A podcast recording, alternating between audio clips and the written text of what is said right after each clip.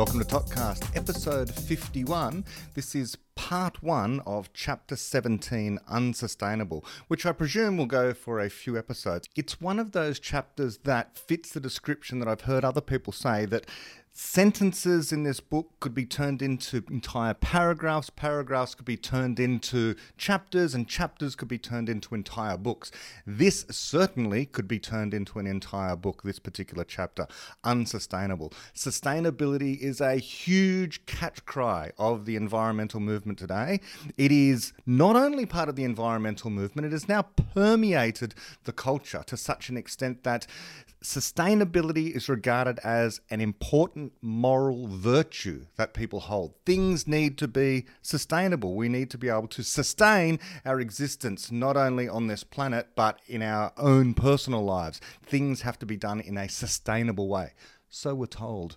This is going to challenge our understanding of what sustainability is the different kinds of meanings that people seem to intend when they use the word sustainable, and sometimes these meanings happen to be at odds with each other. We're going to talk about what's unsustainable and what really is sustainable. And we're going to find that only one thing can really be sustainable. If by what we want from sustainability is survival, not only for ourselves, but for everything else that we care about in the universe. Along the way, we're going to encounter the consequences of the static society lifestyle, why we should want to be an open, dynamic society. We're going to talk about optimism again. We're going to bring back what we've already talked about from the book previously, and then use it in order to move forward into the infinite future. Along the way, we're going to encounter Bronowski and Attenborough and compare these two great documentary makers in terms of their underlying philosophy and what the key difference is between them.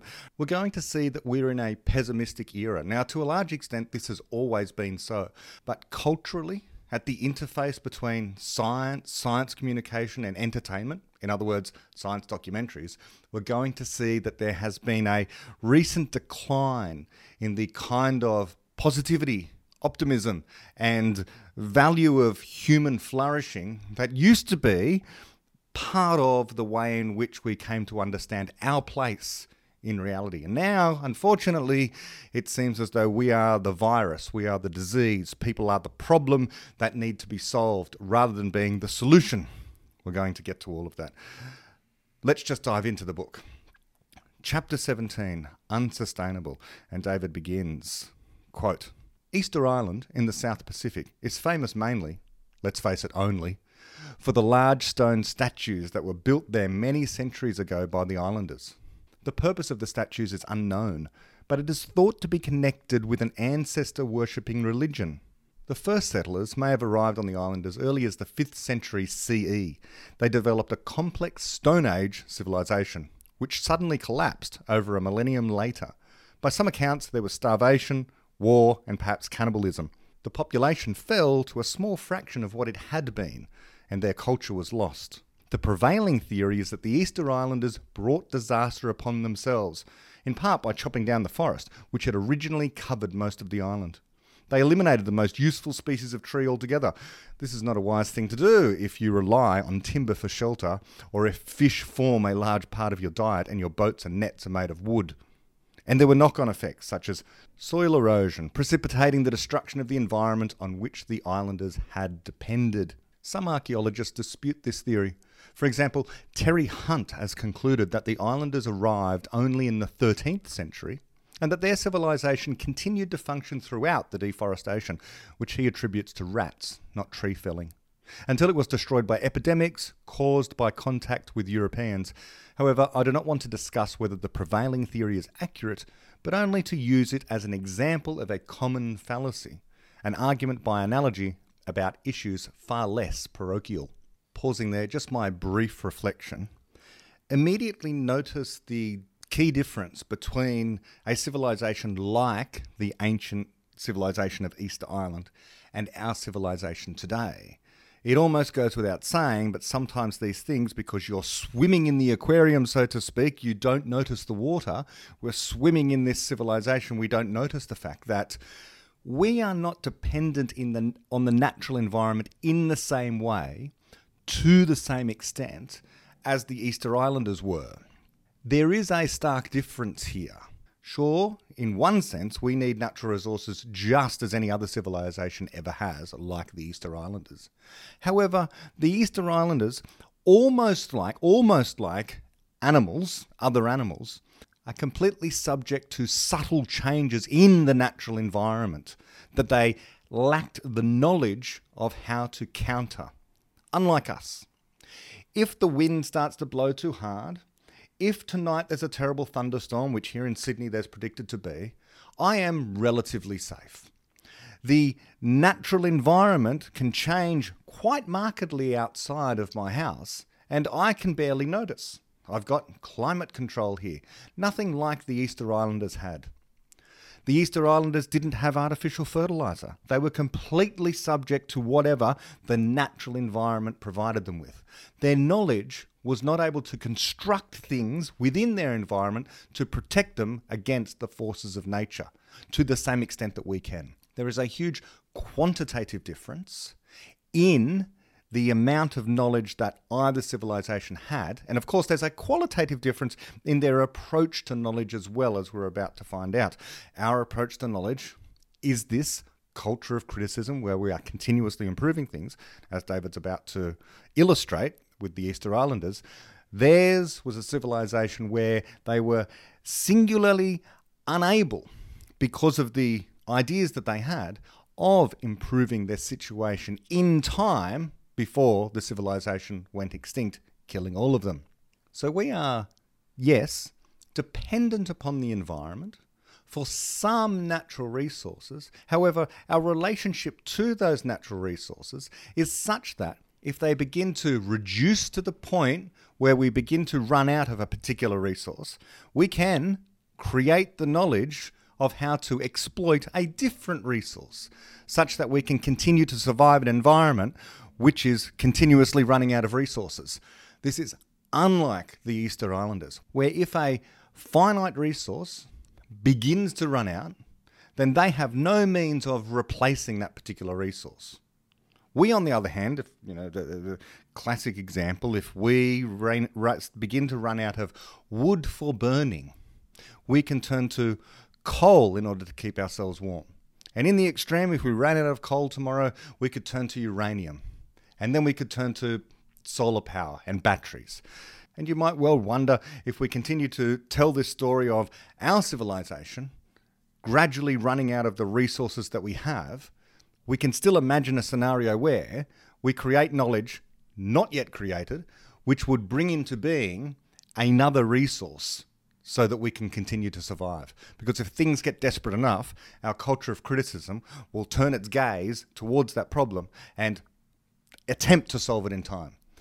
This wasn't even happening in Easter Island, as we will come to see. But back to the book. David writes Easter Island is 2,000 kilometres from the nearest habitation, namely Pitcairn Island, where the Bounty's crew took refuge after their famous mutiny.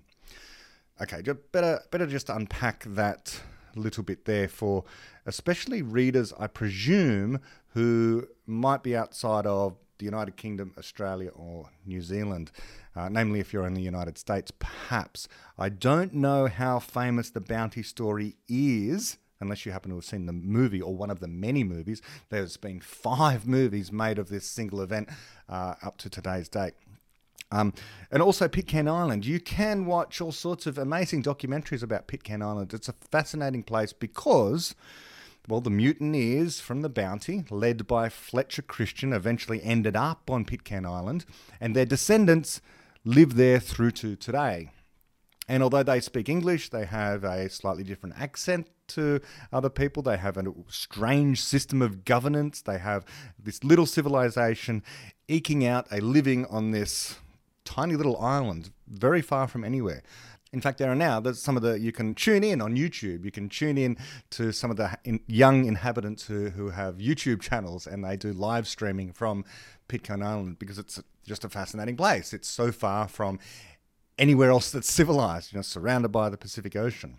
And so, so, so Fletcher Christian's descendants are still there. And who did Fletcher Christian mut- mutiny against? Uh, Captain Bligh, or at that time, Lieutenant Bligh.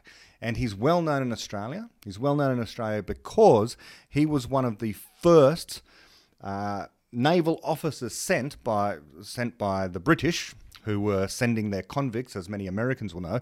We began as a convict nation. They sent over all of their prisoners to New South Wales, what was then New South Wales. The entirety of mainland Australia was known as New South Wales at that time. It wasn't until later, uh, not until the 1900s, that all of the states, that, which were colonies at that time, were then divided up into the states and then federated into what is now known as Australia. Anyway, that's beside the point. Captain Bligh was sent by the British to be one of the first governors of New South Wales. and funnily enough, it wouldn't have been funny for him. This is after the mutiny on the Bounty, so after he had been thrown off his uh, rather large naval ship into a small life raft, basically, a small lifeboat, little sailing boat, uh, and uh, barely survived to make it all the way home. Uh, it's an interesting story to look up. As I say, there's been lots of movies made about it. But when he did get sent back to Australia, I guess as a reward, um, he was tasked with trying to clean up uh, what was known as the well the rum problem. Uh, the, there was a there was an illicit trading of the alcohol rum amongst the guards, amongst the, the, the, the Navy sailors, officers, uh, Marines that were stationed here in New South Wales in order to keep control of the convicts and keep law and order. So they started becoming drunkards. Anyway, Bligh was tasked with with with cleaning this up and he failed. he was once again mutinied. He was imprisoned by his own officers and, and, and soldiers and various others. Um, so, so uh, he didn't have a whole lot of luck. Now, this is all after, by the way, after he had um, accompanied Captain James Cook, who is uh, even more famous than Captain Bligh here in Australia. Captain Cook was the first Englishman to make it to the eastern coast of Australia to, to discover, you know, first white person to, to come to Australia in 1770. So he is our he's our Christopher Columbus. If you're watching this from America, Captain James Cook is our Christopher Columbus. Discovered uh, in scare quotes Australia. Um, he he was with Captain Bligh on, on his final voyage to Hawaii, where he was killed by the, the locals. Uh, so Captain Bligh uh, accompanied Cook on his final voyage, got killed. Then, uh, when he was finally given command of his own boat, uh, namely the Bounty. They all mutineered against him and threw him off, and he barely survived that. He was then sent to Australia, where Captain Cook had actually discovered the place, and the locals then that he was supposed to be in charge of, supposed to be the governor over, uh, mutinied against him once more, and he ended up going back to England after that. He didn't seem to have a great stellar career. Although, if you look into Captain Bligh's story, um, uh, there are many sympathetic readings of the history of Captain Bligh. And some of those movies, out of those five movies, I think I've seen three of them. Some are more sympathetic than others. Uh, when it comes to Captain Bligh, whether or not he was a kind of a nice guy and a good leader or a terrible tyrant, um, history is still trying to decide. So anyway, that's just a diversion on Australia because Pitcairn Island has been mentioned here and the the bounty. Okay, let's keep going. Both islands, namely Pitcairn Island and, and Easter Island, David writes, are far from anywhere, even by today's standards. Nevertheless, in 1972, Jacob Bronowski made his way to Easter Island to film part of his magnificent TV series, The Ascent of Man. Now, just pausing there again, um, Jacob Bronowski, you may recall his name. Various people have referred to him over time for uh, his great essay about science and values. And David references that, you may remember, all the way back in The Reality of Abstractions. So I just just want to remind uh, listeners, viewers of the genius of Jacob Bronowski, who David quoted all the way back in the reality of abstractions, where David said, for example, as philosopher Jacob Bronowski pointed out, success at making factual, scientific discoveries entails a commitment to all sorts of values that are necessary for making progress. The individual scientist has to value truth and good explanations, and has to be open to ideas and to change.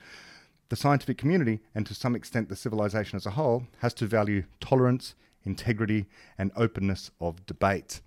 Okay, so that's what David wrote about um, Jacob Bronowski back in the reality of abstractions. And here he appears again as a documentary maker.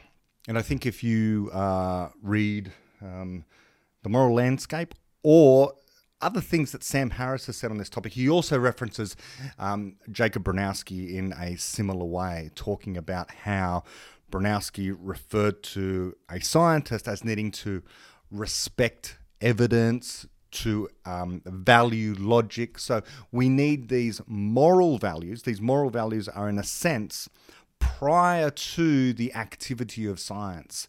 If you try to do science, perform an experiment, create an explanation without caring about coherence, um, evidence, um, truth, then what's the point? Okay, you need to first have a commitment to these values. So it's not like morality can be divorced at all from the activity of science. You, there are things that you that one should do. One should have these values before one can, in fact, find out what is the case in science. Back to the book, David writes. He, Jacob Bronowski, and his film crew travelled by ship all the way from California, a round trip of some 14,000 kilometres. He was in poor health, and the crew had literally to carry him to the location for filming.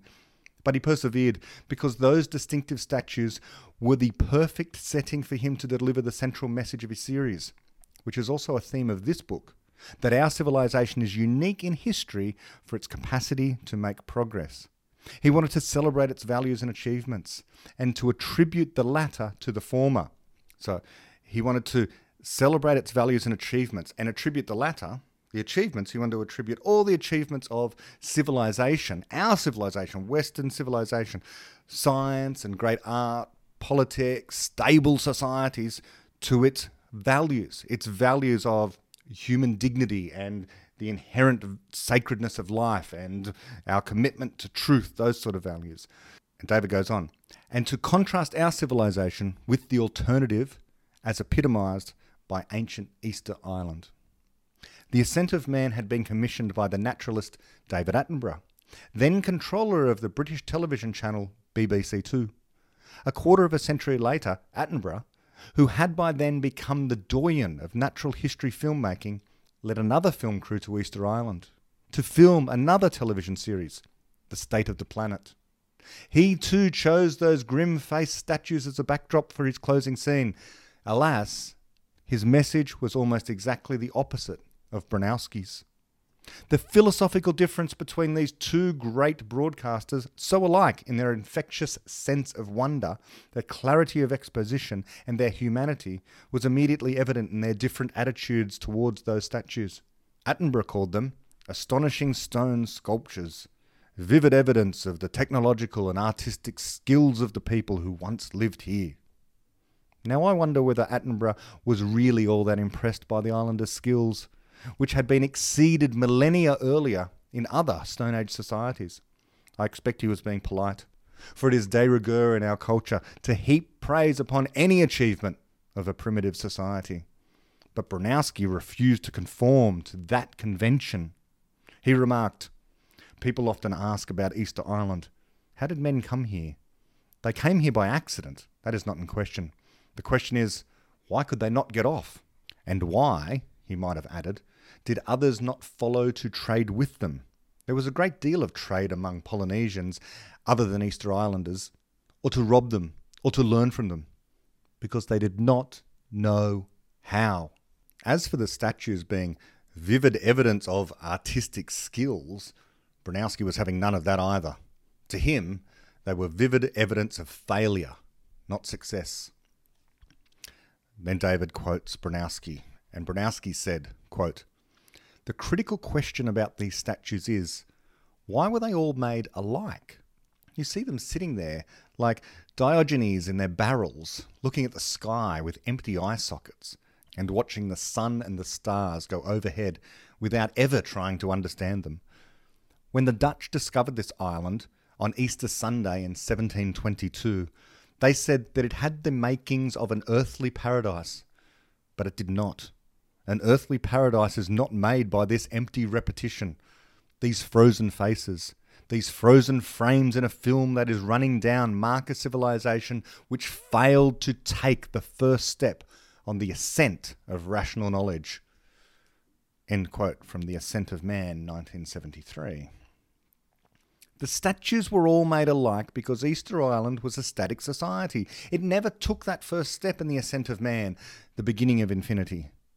Of the hundreds of statues on the island built over the course of several centuries, fewer than half are at their intended destinations. The rest, including the largest, are in various stages of completion, with as many as 10% already in transit on specially built roads. Again, there are conflicting explanations, but according to the prevailing theory, it is because there was a large increase in the rate of statue building just before it stopped forever. In other words, as disaster loomed, the islanders diverted ever more effort to not addressing the problem, for they did not know how to do that, but into making ever more and bigger, but very rarely better, monuments to their ancestors. And what were those roads made of? Trees. When Bronowski made his documentary, there were as yet no detailed theories of how the Easter Island civilization fell. But unlike Attenborough, he was not interested in that because his whole purpose in going to Easter Island was to point out the profound difference between our civilization and civilizations like the one that built those statues. We are not like them, was his message. We have taken the step that they did not. Attenborough's argument rests on the opposite claim. We are like them and are following headlong in their footsteps. And so he drew an extended analogy between the Easter Island civilization and ours, feature for feature, and danger for danger. And Attenborough said, quote, A warning of what the future could hold can be seen on one of the most remotest places on earth. When the first Polynesian settlers landed here, they found a miniature world that had ample resources to sustain them. They lived well. End quote from The State of the Planet, BBC TV, in the year 2000. David continues A miniature world, there, in three words, is Attenborough's reason for travelling all the way to Easter Island and telling its story. He believed that it holds a warning for the world because Easter Island was itself a miniature world, a spaceship Earth that went wrong. It had ample resources to sustain its population, just as the Earth has seemingly ample resources to sustain us. Imagine how amazed Malthus would have been had he known that the Earth's resources would still be called ample by pessimists in the year 2000. Its inhabitants lived well, just as we do, and yet they were doomed, just as we are doomed, unless we change our ways. If we do not, here is what the future could hold. And David quotes Attenborough again. The old culture that had sustained them was abandoned, and the statues toppled. What had been a rich, fertile world in miniature had become a barren desert. David writes. Again, Attenborough puts in a good word for the old culture. It sustained the islanders, just as the ample resources did, until the islanders failed to use them sustainably. He uses the toppling of the statues to symbolize the fall of that culture, as if to warn of future disaster for ours. And he reiterates his world in miniature analogy between the society and technology of ancient Easter Island and that of our whole planet today. Thus, Attenborough's Easter Island is a variant of Spaceship Earth. Humans are sustained jointly by the rich, fertile biosphere and the cultural knowledge of a static society.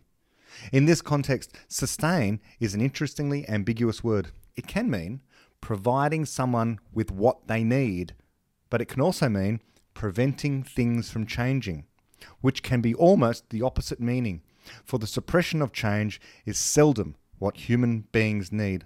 Pause there, my reflection. So, before we go much further into this, we have to observe that this entire vision that Attenborough paints for us has permeated the culture so deeply. Attenborough is rightly known as one of the greatest documentary makers of all time. Young people, especially, love him. They love his voice. They love his infectious sense of wonder about the world, as David talked about there. And the cinematography of a lot of his documentaries is absolutely astounding. You get to see places that you would otherwise never get to encounter. he was able to bring that into your living room, into your life, and so people tend to fall in love with that style. And sadly, they also fall in love to a large extent with the message. And the message now is not only part of documentary making, it's, it's a deep part of the worldview held by especially scientists and science minded people. As much as anyone else, there would be few competitors that could rise to the heights of Attenborough who have pushed forward this movement of thinking that we are just like the Easter Islanders. We are at a point where the Easter Islanders were just prior to their demise. We are consuming the limited resources on the earth, and everything is about to fall apart any minute. We are in dire straits. The catastrophe is looming. This is the same old Malthusian argument. Perhaps they don't need the graphs that Malthus used, they just appeal to your emotions and to your supposed common sense that clearly resources on the planet must be limited because the planet is of finite size. This is in complete and utter contrast to everything that we have talked about throughout this series and that David has talked about in The Beginning of Infinity, and of course, is the complete opposite to what Bronowski tried to convey in The Ascent of Man. The difference here could not be more stark. On the one hand, we have this vision of resources that are finite and people who deplete them and will only ever deplete them.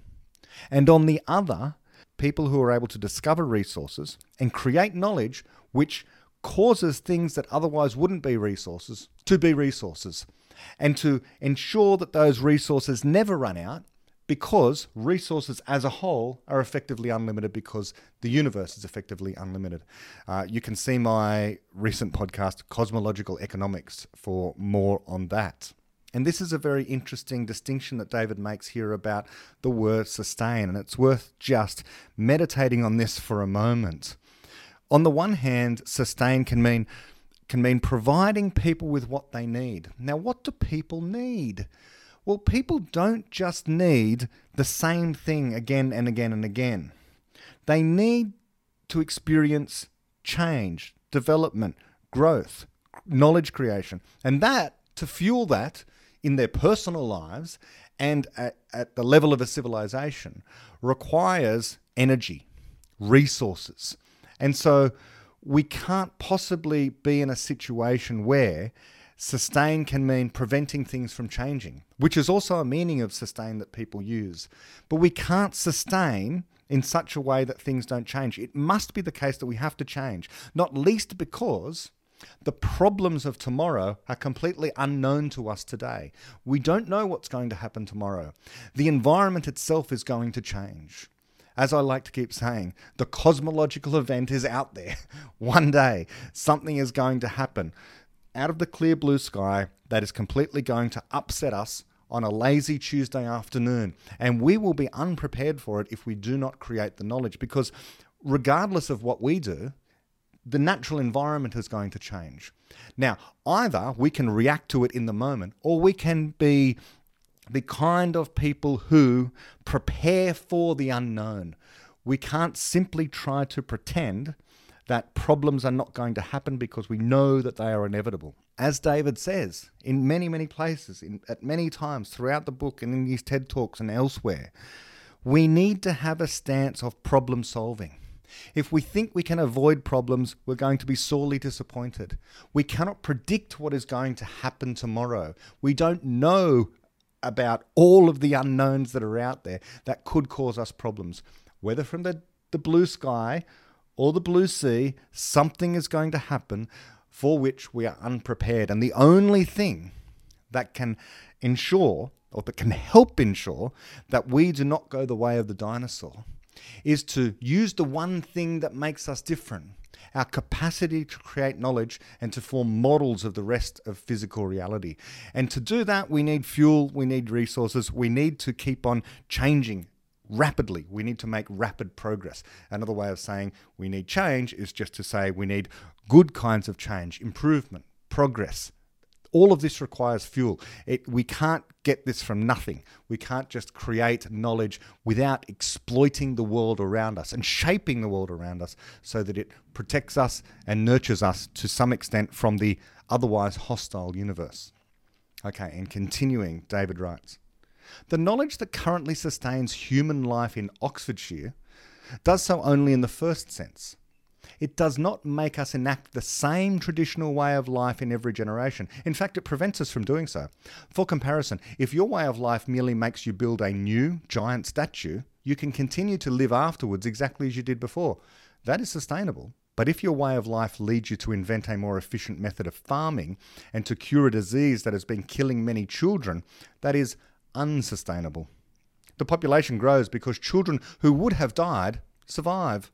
Meanwhile, fewer of them are needed to work in the fields, and so there is no way to continue as before.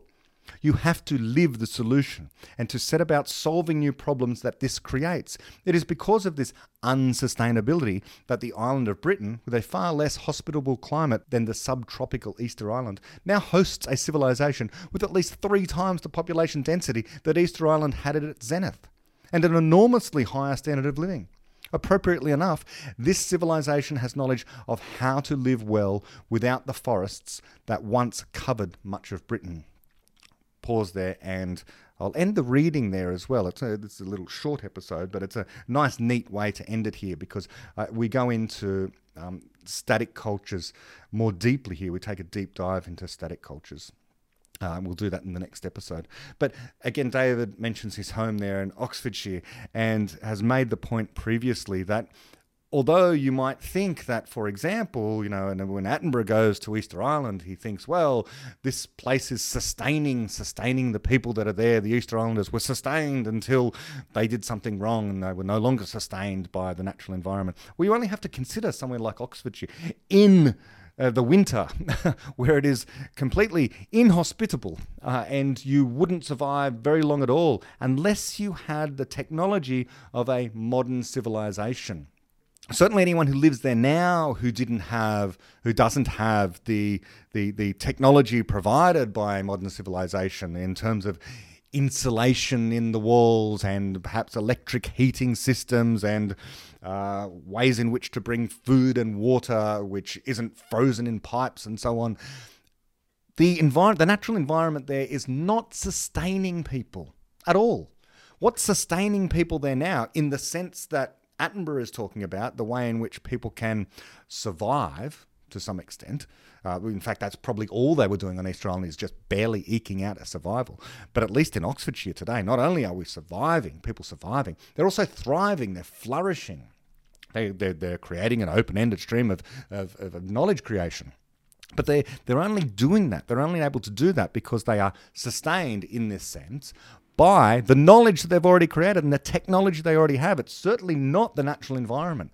The natural environment contributes something, but it's but it's also it's as much as it's contributing resources and oxygen and and and water it's also contributing freezing cold temperatures uh, not enough food in the natural environment uh, for people to survive. Water that isn't clean enough to drink or to make tea with. So there's, there's, there's very little sense in which the natural environment of Oxfordshire is sustaining people. And I might say the same about even Australia, which is somewhat more temperate most of the time. If I was left alone for a month here in Australia with no access to technology whatsoever or modern civilization, I'd be very quickly dead. In fact, I'd probably only last a few days because the natural water that happens to exist around here probably um, would kill me. And certainly, if I went to the centre of Australia, it's definitely not going to sustain me. I'd have no clue about how to get water out of the deserts and uh, much less be able to capture any food or eat any food. Most of the stuff out there is poisonous. So I am only sustained not by the natural environment at all, but rather by civilization the civilization that is around me. That's the thing that is sort of nurturing me and able to help me to survive. And that's true of anyone who lives in civilization today. Uh, we are beating back the natural environment, uh, which is rather hostile. We've eked out a resistance. Uh, we've eked out our existence so far. So this is the great positive vision that we have of the the the the of civilization. Uh, we do not regard the natural environment as being this cuddly thing that sustains us. Rather, it is just a source of natural resources, which, if we didn't exploit by creating knowledge about how to use these natural resources in new and interesting ways, would quickly kill us. because uh, we, we, we need knowledge of how to survive in these environments. And absent civilization, almost none of us would have the knowledge of what it takes to survive in a natural environment. So it's not that's not what's sustaining us.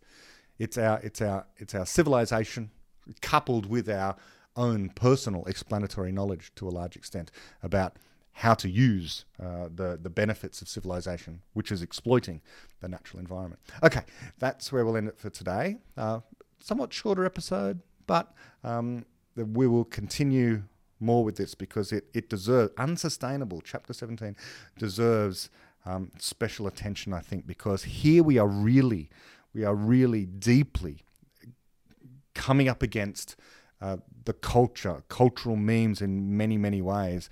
We're talking about how wonderful uh, Western civilization is, but at the same time, we're saying all the ways in which presently, uh, via the television, entertainment, media, the intellectual community, all the ways in which these aspects of Western civilization are actually telling us, Western culture anyway, uh, are sending us the message that we're the problem. And so this is what David is trying to counter here in this part of the beginning of infinity, and it's an extremely optimistic way of looking at people. All right, until next time, bye bye.